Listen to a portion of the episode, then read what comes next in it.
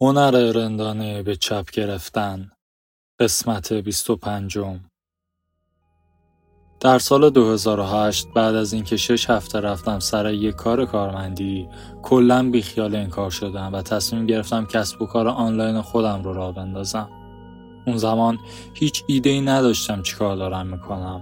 ولی فهمیده بودم که اگه قرار مفلس و بدبخت بشم چه بهتر که در حال کار کردن روی کارها و پروژه های خودم این اتفاق برام بیفته. اون موقع مهمترین چیز برای من تو دنیا دختربازی بود.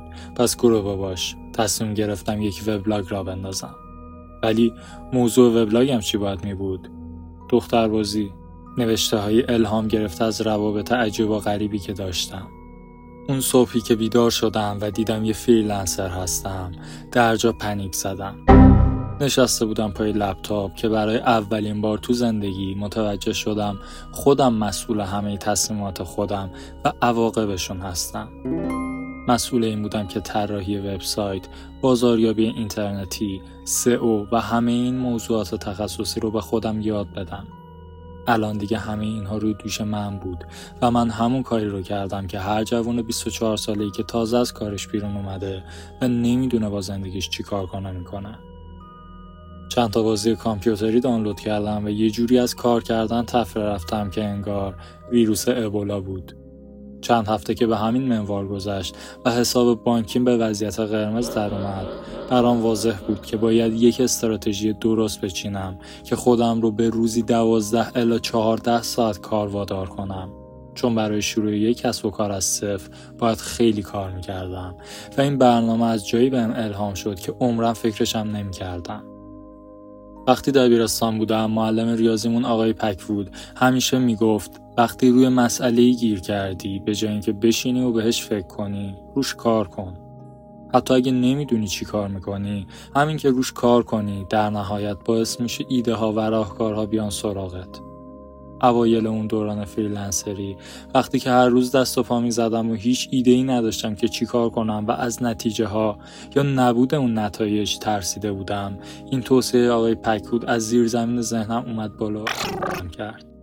مثل یک مانترا بهم الهام شد که می‌گفت همونجا نشین علکی یه کاری بکن. جوابها خودشون سر و کلشون پیدا میشه. روزهایی که توصیه آقای پکفود رو انجام دادم درس بزرگی درباره انگیزه یاد گرفتم. هشت سال طول کشید که این درس بره تو مخم. ولی چیزی که در طول اون ماهای سخت و کشدار شروع وبلاگ نویسی و اون همه پست نصیحتی خندهدار و حساب بانکی خالی و زندگی کاناپه یاد گرفتم. شاید مهمترین چیزی باشه که در زندگی ازش درس گرفتم. عمل. فقط معلول انگیزه نیست. علتش هم هست. بیشترمون وقتی دست به عمل می‌زنیم که به سطح خاصی از انگیزه برسیم و زمانی انگیزه میاد سراغمون که به اندازه کافی الهام عاطفی بهمون دست بده. فکر می‌کنیم که این مراحل یه همچین زنجیره ای رو طی می‌کنه. الهام عاطفی، انگیزه، عمل. اگه می‌خوای یه کاری رو انجام بدی ولی انگیزه نداری فکر می‌کنی که بگفتی براش کاری نمی‌تونی بکنی. تا وقتی که یک انقلاب عاطفی درونت اتفاق بیفته که انگیزه کافی رو درون تو ایجاد کنه که کونت رو از روی کاناپه برداری و انجامش بدی. قضیه انگیزه اینه که یک زنجیره سه نیست بلکه یک لوپ بی نهایته و این لوپ اینجوری تعریف میشه. الهام انگیزه عمل. الهام انگیزه عمل و همینطور برو تا آخر. کارهای شما جرقه های عاطفی و الهام بخش میشن و همینطور جلو میرن و انگیزه میشن برای کارهای بیشتر. اگه این قضیه رو خوب درک کنیم می‌تونیم با یک چرخش طرز فکر اون رو برای خودمون اینجوری استفاده کنیم. عمل الهام انگیزه.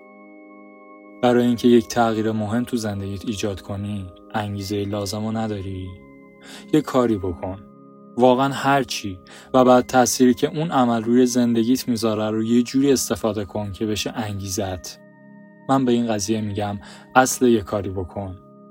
بعد از اینکه از این اصل برای راه اندازی کسب و کار خودم استفاده کردم اون رو به خواننده هام یاد دادم. مخصوصا اونهایی که گیج و سردرگم می اومدن و سالهای ویدیو پلیری میپرسیدن. مثل اینکه چطوری کار پیدا کنم؟ چجوری به این پسره بگم که می‌خوام دوست دخترش باشم و چیزهایی از این قبیل؟ دو سال اول که برای خودم کار می‌کردم هفته پشت هفته گذشت بدون اینکه چیز خاصی به دست بیارم. دلیلش هم چیزی نبود جز اینکه من در مورد کارهایی که باید انجام می‌دادم خیلی مضطرب و نگران بودم و اینکه خیلی راحت کارها رو پشت گوش مینداختم و خیلی زود یاد گرفتم اگه خودم رو مجبور کنم که یه کاری کنم. حتی پیش پا افتاده ترین کار خیلی زود باعث میشه شاخ قولها ساده جلوه کنم اگه قرار بود کل یک وبسایت رو از نو طراحی کنم. خودم رو مجبور کردم که بشینم پای کار و به خودم می‌گفتم خب الان فقط هدر سایت رو طراحی کنم ولی وقتی هدر رو تموم می کردم متوجه می شدم که رفتم سراغ بقیه قسمت های وبسایت و قبل از اینکه به خودم بیام می دیدم که کلی انرژی دارم و هنوز درگیر پروژم تیم فریس نویسنده داشت داستان رمان نویسی رو تعریف می کرد که بیشتر از هفتاد تا رمان نوشته بود. یک نفر از اون رمان نویس پرسید که چطور تونسته اینقدر استمرار داشته باشه و انگیزش رو حفظ کنه. اون جواب داده بود دیویستا کلمه چرت و پرت در روز و همین. ایده این بود که اگه خودش رو مجبور می‌کرد که دیویس کلمه چرند بنویسه عمل نوشتن به تنهایی الهام بخش اون میشه تا به خودش بیاد می‌دید که هزاران کلمه رو آورده روی کاغذ اگه ما از قانون یه کاری بکن پیروی کنیم. دیگه شکست اهمیتی نداره. وقتی استاندارد موفقیت صرفا عمل کردن باشه وقتی هر نتیجه خودش یه پله پیشرفت و به تنهایی با اهمیت تلقی بشه وقتی انگیزه و الهام به عنوان پاداش و نه پیش نیاز تلقی بشن ما خودمون رو جلو میرونیم. با خیال راحت شکست می‌خوریم و اون شکست ما رو به جلو هل میده. قانون یه کاری بکن. نه تنها بهمون به کمک می‌کنه بر احمال کاری غلبه کنیم. بلکه می‌تونه فرایندی باشه که باهاش ارزش های جدیدی برای خودمون انتخاب کنیم. اگه افتادی وسط یه بحران اگزیستانسیال و همه چیز بیمعنی به نظر می‌رسه اگه همه اون روش هایی که خودت رو باهاشون اندازه گیری می‌کنی کم آوردن و سرت به کون پنالتی می‌زنه. اگه متوجه شدی که پیگیر رویاهای اشتباهی بودی و به خودت آسیب زدی. اگه متوجه شدی که معیارهای بهتری هم هستن که با اونها خودت رو ارزیابی کنی ولی نمی‌دونی چجوری جواب همون قبلیه. یه کاری بکن. اون یه کاری می‌تونه کوچیکترین عمل شدنی در راستای یک چیز دیگه باشه. می‌تونه هر چیزی باشه. اگه این روزها متوجه شدی که در همه روابطت یک عوضی حق به جانب بودی و حالا می‌خوای همدلی با دیگران رو تمرین کنی باز هم جواب همونه. یه کاری بکن. ساده شروع کن. گوش دادن به مشکلات یک آدم دیگر رو برای خودت بذار یک هدف و اینکه برای کمک کردن به اون آدم وقت بذاری. فقط یک بار این کارو بکن. یا به خودت قول بده دفعه بعد که حالت بد شد خودت رو ریشه مشکلاتت بدونی. به این طرز فکر رو امتحان کن و ببین چه حسی داره. اغلب اوقات این همه کاریه که برای قلتوندن گوله برف لازمه. عملی که نیازه تا الهام بخش انگیزه بشه برای حرکت رو به جلو. تو می‌تونی منبع الهام خودت بشی. می‌تونی منبع انگیزش خودت بشی. عمل همیشه دم دسته و اگه یه کاری کردن معیار موفقیت تو باشه اون وقته که حتی شکستم تو رو به جلو هل میده.